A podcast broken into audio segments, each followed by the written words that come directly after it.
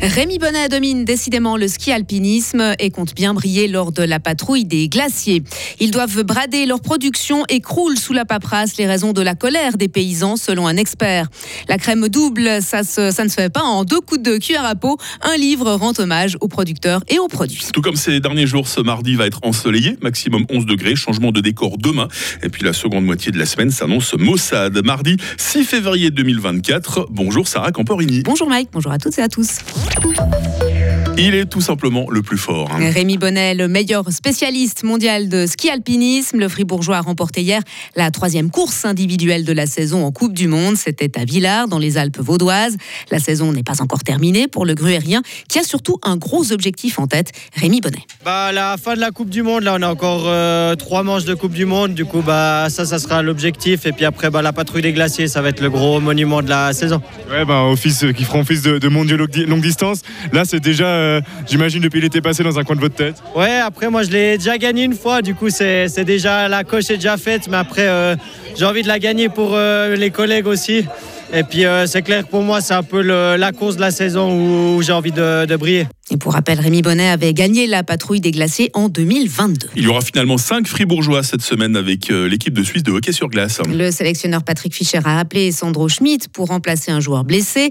L'attaquant de Fribourg-Gotteron rejoint ainsi son coéquipier Benoît Yecker ainsi que Tristan Chervet, Andrea Glauser et Axel Simic. Euh, pour rappel, la Suisse disputera un tournoi en Suède entre jeudi et dimanche. Autre info en hockey toujours, cette amende pour Christopher Di Domenico. L'attaquant canadien de Gotteron devra payer 4, 4 000 francs pour avoir simulé une faute lors du match contre Zoug le 30 janvier dernier. Des panneaux de village retournés, des bottes ou même des tracteurs en plastique suspendus. Et voilà dix jours que les agriculteurs suisses ont lancé des actions pour exprimer leur ras-le-bol. Ce week-end encore, une trentaine de tracteurs ont défilé en ville de Genève. Les raisons de la colère sont multiples prix trop faible payé aux producteurs, normes trop nombreuses et de plus en plus, en plus exigeantes ou encore perte de sens du métier.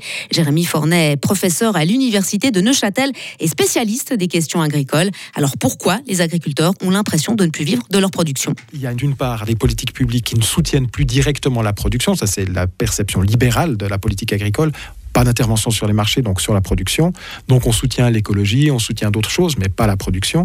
Et les marchés qui, eux, profitent, on pourrait dire quelque part, du subventionnement euh, de l'agriculture pour d'autres raisons, pour pouvoir avoir des prix qui sont à la baisse, qui sont maintenus bas. Donc euh, une agriculture bon marché devient un élément structurant de notre économie aujourd'hui. Comment l'agriculteur se retrouve valorisé dans son rôle de producteur dans un système comme ça, c'est très difficile. Et pour parler justement de ce malaise agricole, nous organisons une table ronde aujourd'hui à 12h30. Vous pourrez nous envoyer vos questions en direct. Et justement, Sarah, elle rend hommage aux producteurs de lait. Hein. Monique Durussel et Anne Philippona ont publié récemment un livre sur la crème double. La journaliste et l'historienne retrace l'histoire de ce produit, trop souvent uniquement associé aux meringues. Leur objectif principal était de rendre hommage aux personnes qui font la crème double dans les chalets de montagne en Gruyère, dans des conditions très difficiles. Monique Durussel, l'une des auteurs de ce livre. Ah oui, c'était vraiment le moteur de notre démarche. Hormis le fait euh, d'évoquer euh, les recettes simples ou sophistiquées, c'était de rendre hommage à une population qui fait perdurer des traditions de plusieurs siècles, et puis dans des conditions qui sont des conditions euh, quand même très, très rustiques et qui ont un amour pour cette crème, qui en parlent euh, en ayant parfois les larmes aux yeux, tellement ça les touche, et puis euh, qui disent que s'ils ne peuvent pas monter au chalet, ils sont malheureux. Et c'est impressionnant à entendre. La crème double date du 15e siècle, mais c'est le premier livre qui lui est consacré. La crème double du chalet au palais, disponible dans les librairies. Il propose aussi une dizaine de recettes élaborées par des restaurateurs ou des pâtissiers de la Gruyère. Peu de crème double dans votre café au lait ce matin, oh, ça oh, C'est bon ça. À l'étranger maintenant, au moins trois victimes et un demi-million de foyers sans électricité. Hein. une violente tempête sévit en Californie, provoquant de fortes inondations. C'est le cas notamment à Los Angeles, où des routes sont coupées. Les autorités ont même ordonné l'évacuation des habitants des collines de Hollywood et de Santa Monica qui dominent la ville. Un mètre de neige en un week-end. Hélas non, ce n'est pas sur nos montagnes que cette quantité est tombée, mais sur la province la plus à l'est du Canada. Une tempête qualifiée d'historique a déferlé sur la région. Elle a provoqué la paralysie euh, des, du réseau de transport, des pannes de courant, la fermeture de commerces, écoles et institutions. De nombreux vols ont été annulés ou retardés à l'aéroport international d'Halifax. Et puis mauvaise surprise pour Charles III d'Angleterre Ah oui, au cours de son opération de la prostate, il y a une dizaine de jours, les médecins ont découvert qu'il était atteint d'un cancer.